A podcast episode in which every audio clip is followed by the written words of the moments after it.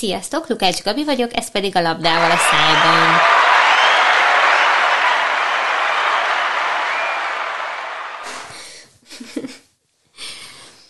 A mai adásban a kötődésről fogunk beszélgetni, mégpedig arról, hogy a kötődés és a szeretet az nem ugyanaz a dolog.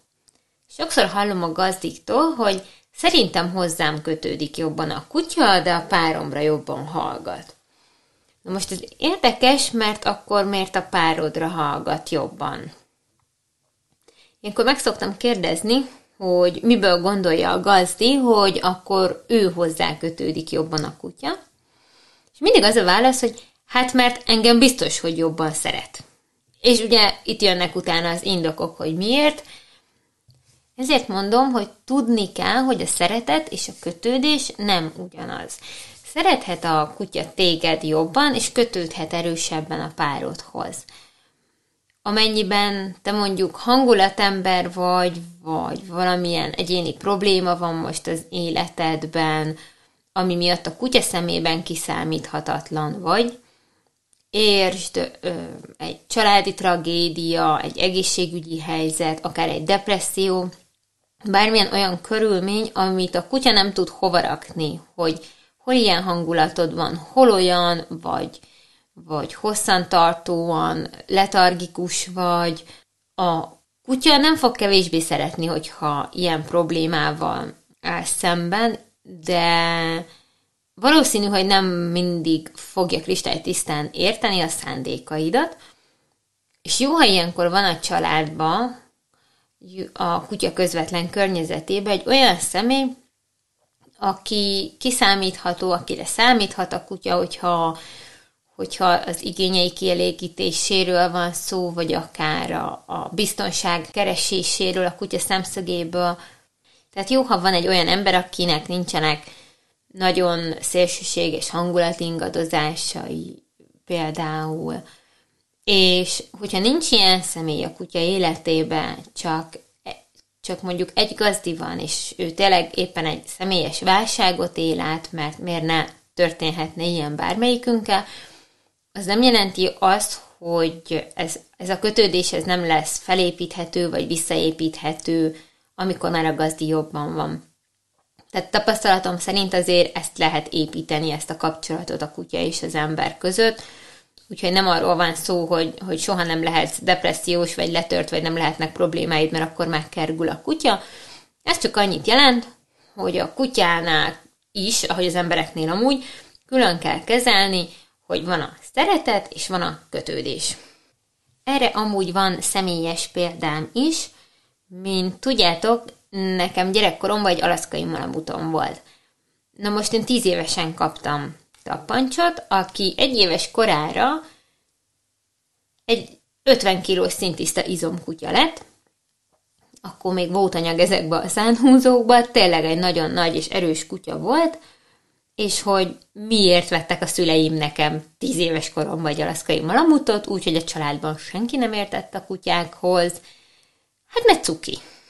Jó ötletnek tűnt, rámutattam, hogy ezt a kutyust szeretném, és ezt a kutyust kaptam. Ennyi. Egy tudatosan átgondolt fajta választás volt. Na most tappancsot én sétáltattam minden nap, de órákig. Én nem az a gyerek voltam, aki egy hét után ráunt a kutyára, gondolom ezt mondanom sem kell nektek. Én az a gyerek voltam, akinél ez a kutyamánia soha nem múlt el, és számoltam az órákat, hogy mikor csöngetnek már ki végre a suliba, hogy futhassak a kiskutyámhoz. Szünetben megcsináltam a leckét, és egyenesen futottam a kutyámhoz, akivel minden délután három órákat kint csavarogtam a lakótelepen, és iszonyatosan boldog voltam. Tehát semmi másra nem volt szükségem, csak arra, hogy én ezzel a kutyával legyek, amennyit csak tudok. Nem, nem is tudom, hogy hány órákat foglalkoztam vele. Mert amikor már tinédzser voltam, akkor is, akkor már nem három órákat voltam kint vele, de szerintem négyszer, ötször akkor is kivittem, és akkor ilyen kilométereket, meg pockozás, meg játék, meg, meg minden. Tehát, hogy én foglalkoztam a kutyával. Én jártam vele kutyaiskolába, persze akkor még ez a, addig folytjuk a kutyát, amíg leül kutyaiskola volt, szóval ezt ne nagyon nevezzük kapcsolatépítésnek, Apukám hétvégente kijött velünk sétálni. Hát képzelhetitek, hogy ez hogy nézett ki. Én minden nap órákig körülötte forogtam, köpött a fejemre. De úgy köpött, hogy, hogy a füle botját nem mozdította. Csinálhattam én bármit. Apukám kijött velünk hétvégente egy órára, vagy két órára, a Margit-szigetre, a Városligetbe, a Váci utcába, bárhova, teljesen mindegy volt. El tudta engedni a kutyát, és első szóra ott volt a lába mellett. Amit tényleg elképesztő, mert édesapám nem tanított neki soha semmit. Amit én megtanítottam neki, azt apukámnak csinálta meg. És a mai eszemmel már biztos vagyok benne, hogy engem szeretett a legjobban a világon, de apukámhoz kötődött a világon a legjobban. Nyilván apukám érthető volt, kiszámítható volt, ő egy nagyon kiegyensúlyozott, nyugodt, ilyen igazi apafigura. Ő határozottan azt mondta, hogy ide gyere, akkor oda ment, és ott is maradt, és még örült is, és csóvált is. Én akármit csináltam, nekem olyan trükkjeim voltak, hogy vissza tudjam hívni, és pedig én voltam vele mindig, tehát hogy órákig felolvastam neki a Harry Potterből, még utána, amikor az érettségire tanultam, akkor is úgy tanultam, hogy a kutyafeje az ölemben volt, tehát hogy tényleg össze voltunk gyógyulva, iszonyatosan szeretem Tappancsolt a mai napig, de nem értette, hogy mit akarok tőle, nem értette, hogy miért kéne rám hallgatnia, teljesen kiszámíthatatlan voltam, hát tíz éves kislány voltam. A suliban annyit mondtak, hogy addig folytolgassam, amíg leül, hát ez sokat segített például a behívás megtanításában. Szóval ezt át tudom érezni, hogy, hogy, a, hogy milyen rossz, amikor a kutya nem kötődik hozzád megfelelően, de ettől még nagyon-nagyon szeretett engem. De tegyük egy kicsit tisztába ezt a kötődés témakörét, oszlassuk el a tévhiteket. Bizonyára mindenki számára ismerős az idegen helyzetteszt, amit a hatvanas években kezdtek alkalmazni a kicsi gyerekek anyjukhoz való kötődésének a vizsgálatára. Biztos vagyok benne, hogy tudjátok, miről van szó. Ha valaki így hirtelen nem tudja most hova rakni ezt az idegen helyzettesztet, akkor összefoglalom, hogy miről volt szó, de eszetekbe fog jutni, hogy, hogy igen, ez, ez ismerős. Nos, az idegen helyzetteszt Mary Ainsworth és John Bowlby nevéhez fűződik. Nagyon remélem, hogy jól mondtam a nevüket. Mary D. Salter-Ainsworth a kanadai pszichológus, és John Bowlby a brit pszichiáter és pszichológus nevéhez kötődik a kötődés elmélet kidolgozása. A páros a hatvanas években dolgozta ki az elméletet, mely szerint a gyerekeknél különböző kötődési típusokról beszélhetünk. Egyáltalán miért is kezdtek ezzel a kutatási területtel foglalkozni? A második világháború után rengeteg gyerek árvult el, és ők a túlzsúfolt intézetekbe kerültek, szülői gondoskodás és szeretet nélkül. A gondozók a legjobb tudásuk szerint, szerint látták el a kicsiket, de el lehet képzelni, hogy a létszükségleteik kielégítésén túl úgy másra több idő és figyelem nem nagyon maradt. Nem meglepő, ma már nem meglepő a számunkra, hogy ez pszichés zavarokat és viselkedési problémákat okozott náluk, amik adott esetben egy életen át meg is maradtak. A szorongás vagy éppen az apatikus viselkedés szinte minden gyereknél megfigyelhető volt. Bowlby rájött, hogy a kicsi gyerek és a gondozói közti kapcsolat egy életre meghatározza a gyerekek személyiségét és szociális készségeit. Ez igencsak újszerű megközelítés volt, ugyanis egészen eddig azt gondolták, hogyha egy gyereknek a testi szükségletei ki vannak elégítve, akkor az a gyerek rendben van. Ainsworth igen nagyra tartotta Bowlbyt, de még ő is óvaintette a pszichoanalitikust, hogy ilyen kijelentéseket tegyen, féltette ugyanis a kollégája jó hírnevét. Azonban nem sokkal később Ainsworth is arra jutott, hogy a mentorának igaza lehet. Mikor Ugandában volt terepmunkát végezni, megfigyelte ugyanis, hogy azok a gyerekek, akiket anyjuk első sírásra felvett és segített nekik bármilyen helyzetben, sokkal nyitottabbak és magabiztosabbak voltak, szemben az olyanokkal, akiket anyjuk hagyott sírni. Ezek a gyerekek látványosan passzívabbak és bátortalanabbak voltak. A kor divatos meglátása amúgy az volt, hogy Ha a síró gyerekhez odarohan az anya, akkor azzal a sírást jutalmazza. Ahogy régen amúgy az volt mondva, hogyha a kiskutya sír az első éjszaka, vagy az első hét éjszaka, vagy az első tíz éjszaka, csak hagyjuk rá, zárjuk ki, és majd megszokja, különben soha nem szokja meg, és mindig a nyakunkon lesz éjszaka, tehát csak ne törjünk meg első időkben. Ma már nyilván tudjuk, hogy a kiskutyát sem kell hagyni első éjszakákon sírni, ennek majd lehet szentelek egy külön adást, magunk mellé kell venni, vagy ki kell menni hozzá a nappaliba aludni, vagy hogyha kerti kutya, akkor be kell engedni a konyháig, az előszobáig, és igenis vele kell maradni, akkor egy matracon ott kell aludni, hogy biztonságban érezze magát. Ainsworth meg volt győződve róla, hogy az ő és Bowlby felvetései helyesek, így megszervezett egy komplex, nagyon pontosan dokumentált kutatást ennek bizonyítására. Miután visszatért Ugandából, munkatársaival huszonhat önkéntes családot figyeltek meg a gyerek születésétől annak egy éves koráig. Havonta négy órát töltöttek a családdal, de azt a négy órát percre lebontva dokumentálták. Ez a kutatás alapozta meg amúgy az idegenhelyzet kísérletet. A kísérlet során egy másfél éves gyerekek viselkedését figyelték meg. A szituáció az volt, hogy az anyuka ott hagyja a kicsit egy számára amúgy idegen helyiségben, de vannak ott játékok a kicsinek, tehát elfoglalhatná magát. Ezután egy idegen személy belép a szobába, majd az anyuka is belép a szobába. Ennyi az egész szituáció. A megfigyelések alapján háromféle kötődési típust különböztettek meg. Az első a biztonságos kötődés, az e típushoz tartozó gyerekek a kezdeti kis ijegység után nagyon örültek a felbukkanó anyának, és keresték vele a kapcsolatot. A második és a harmadik mindkettő bizonytalan kötődés, de megkülönböztetjük őket. Van a bizonytalan kötődésen belül a szorongó elkerülő és a szorongó ellenálló. A szorongó elkerülő típusba tartozó gyerekek eleve jobban szorog, szorongtak a helyzetben, és kevéssé mutattak érdeklődést a játékok iránt, viszont alig mutattak reakciót az anya eltűnésére és felbukkanására egyaránt. Amikor az anya visszatért, inkább elhúzódtak tőle. Ez tehát az elkerülő, szorongó, bizonytalanul kötődő típus. A másik bizonytalanul kötődő a szorongó ellenálló. Ennél a típusnál a gyerekek nagyon érzékenyen reagáltak az anya eltűnésére, és amikor az anya visszatért, akkor a kapcsolatkeresést egy erős düh és sértettség fűszerezte. Ez voltam amúgy én, amikor anyukám még otthagytak a nagymamámnál, és ők elmentek síelni.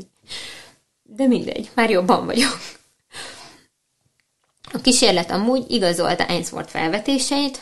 A biztonságosan kötődő gyerekek nyitottabban, bátrabban viselték az idegen helyzetet, míg azok a kicsik, akik érzelmi elutasítást és a testi kontaktus megvonását tapasztalták az anyjuk részéről, komoly stressz helyzetként erős szorongással élték meg ezt a helyzetet. A szorongó ambivalens típus az anya következetlen viszonyulásának köszönhető, amikor kiszámíthatatlan, hogy törődéssel vagy elutasítással fog éppen a gyermeke igényeire, a kötődési törekvéseire reagálni. Szerintem ez teljesen világos, hogy ez hogy néz ki egy anya-gyerek kapcsolatban, de miért fontos ez nekünk gazdiként? Nos, az ELTE etológusai természetesen már a kutya-gazdi kötődést is vizsgálták, és hála nekik ma már tudjuk, hogy a kutya jobban kötődik a gazdájához, mint az anyjához. Ebből a kijelentésből már következik, hogy a kutyánkkal való kapcsolatunk meghatározó eleme az, hogy hogyan kötődünk egymáshoz.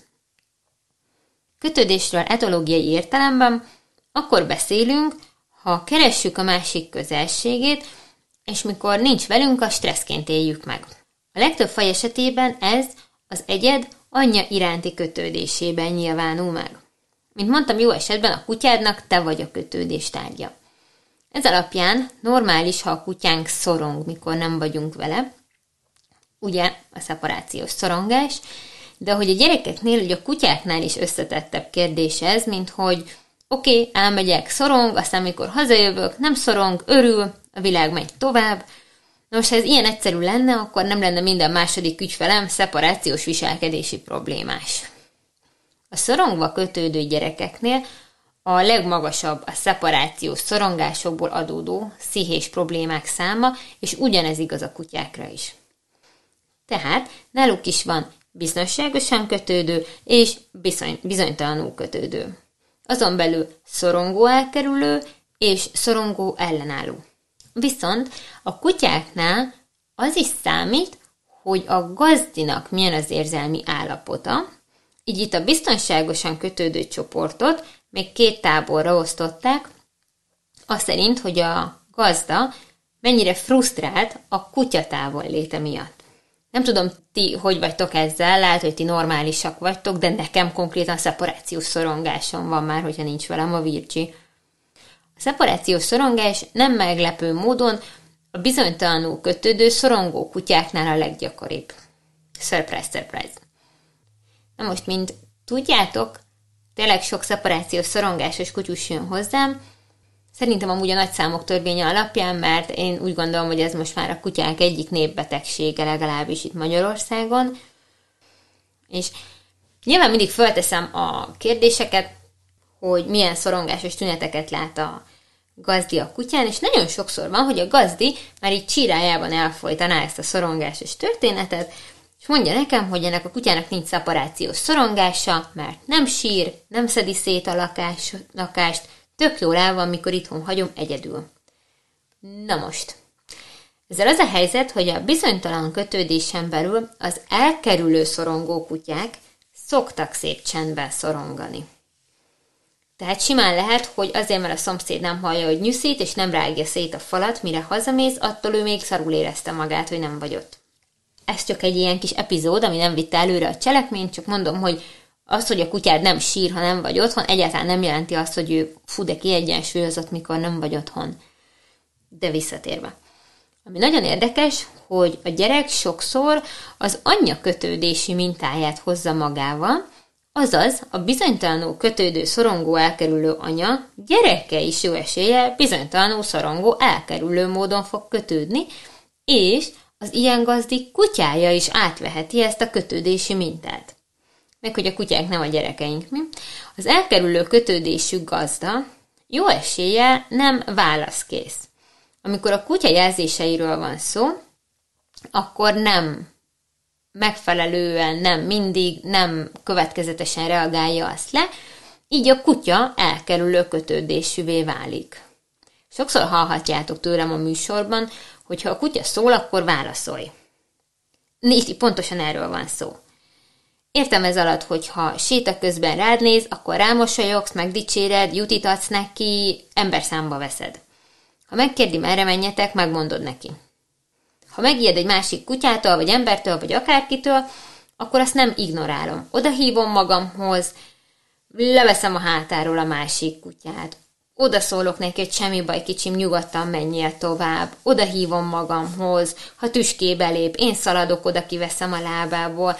Tehát pontosan tudja, hogy bármi történik, rám számíthat. Ezt is már mondtam többször, hogyha az állatorvosnál, a kutyakozmetikusnál, a kutya napköziben, a kutyatrénernél, bárkinél azt érzed, hogy a kutyádnak itt valami nem jó, akkor keresel másik szakembert. Én volt, hogy kivettem orvos kezéből a kutyámat, mert odavittem úgy, hogy már le volt csántolva, alapból fájt a lába, és akkor ott volt, nem akarok hazudni, három vagy négy orvostan hallgató, és mindegyiknek mondta, hogy na, akkor nézzék meg, ilyen a patellaficam. És kiugrasztotta újra a térdét, és újra, és újra, és újra. És az összes tanuló próbálja ki, mindenki kétszer-háromszor ugraszta ki a térdét, lett volna a terv. Hát elég hamar rövidre zártam, ugyanis úgy vittem oda, hogy alapból fájt a lába, jó megvizsgálta az orvos, jó konstatáltuk, hogy ez van. És én értem, hogy meg kell tanulja a hallgató, de akkor gyakorolja valaki más patelláján, mert amikor azt láttam, hogy a kutyám már alig bír állni a lábán, annyira remeg, annyira fáj neki, akkor mondtam, hogy jó, akkor ezt itt most befejezzük, akkor így néztek rám nagy meglepett szemekkel, hogy hát de meg kell néznünk, mert között már megnézték, az orvos már most írja a korlapot, de már mindenki felfogta, hogy az a térd kiugrik, eddig ennyire nem fájt, meg volt a lehetőség, már ötször kiugrasztották itt nekem, nem fogom megvárni, hogy mindenki újra ötször kiugrassza, szépen beraktam a kutyát magam mögé, és a büdös életbe többet nem mentünk amúgy vissza, mert amúgy is nagyon ellenszenves banda volt, de igen. És mint tudjátok, azért lettem kutyakiképző, mert egy magát kutyakiképzőnek valló, amúgy ma is dolgozó, a szakmában dolgozó ember traumatizálta őt húsz perc alatt. Na, itt döntöttem el, hogy oké, okay, kutyatrénerehez a kutya az még egyszer nem nyúl, akkor én leszek a kutyatréner. Ez az állatorvosos élmény is olyan volt, hogy Jézus Isten, jó, akkor, akkor akármilyen állatorvos se nyúlhat ehhez a kutyához. Azóta szerencsére már pontosan tudom, ki kell, kihez kell vinni, kollégákhoz. De hogyha valami nem tetszik, akkor elveszed a kutyádat, megvéded a kutyádat, hogy biztonságosan tudjon hozzád kötődni. Ezek ugyanolyan fontos dolgok, mint a gyereknél. Ja, és még a szeparációs szorongásra és a kötődésre és arra, hogy, hogy reagálsz az igényeire, illetve a jelzéseire. Még itt szeretném megemlíteni, hogy ha van szeparációs szorongása, ha nincs, ha hazaérsz, nehogy ignoráld őt x percig, meg öt percig, meg tíz percig, meg húsz percig, meg ilyen hülyességek. Éppen elég rossz volt neki, míg el voltál, örüljetek egymásnak. Semmit nem fog segíteni a szorongásán, ha még akkor sem törődsz vele, mikor végre hazaérsz. Jó, ha hazaérsz, akkor legalább hadd nyugodjon meg, akkor kapjon rengeteg szeretetet. Tehát, hogy ez is egy ilyen, ilyen nagyon régi, nagyon buta tévhit. Nem attól fog ámulni a szeparációs szorongása, hogy, hogy ignorálod, mikor hazajössz, akkor csak összezavarodik, és még szomorúbb lesz, még jobban szorongani fog. Szemétség. Ne kínozzuk már szegényt. Amúgy attól sem fog, ha már tévhitekről beszélünk, attól sem fog megoldódni a szeparációs szorongása, hogyha kiállsz az ajtó elé egymás után tízszer, és mindig akkor próbálsz visszajönni, mikor pont nem nyűszít. Csak hülyének fog nézni. A szeparációs szorongás kezelése ennél egy icipicit összetettebb. De nyilván része az is, hogy te vagy a biztos bázis, aki mindig figyel rá. Ennyit szerettem volna elmondani nektek ma a kötődésről és a szeretetről, hogy a kettő nem ugyanaz. Köszönöm szépen, hogy meghallgattatok. Ha még nem tettétek meg, iratkozzatok fel a csatornánkra, és osszátok meg ismerőseitekkel is. És legyetek interaktívak, mert nem látom, hogy interaktívak lennétek, pedig Spotify-on már minden epizód után megkérdezzük a véleményeteket. Tetszett az epizód, nem tetszett az epizód, szavazásokat is szoktunk indítani. Ott tudjátok a tudtomra adni, melyik a kedvenc rovatotok, melyik műsor tetszett, melyik nem. Úgyhogy legyetek interaktívak. Köszönöm a figyelmeteket. Sziasztok!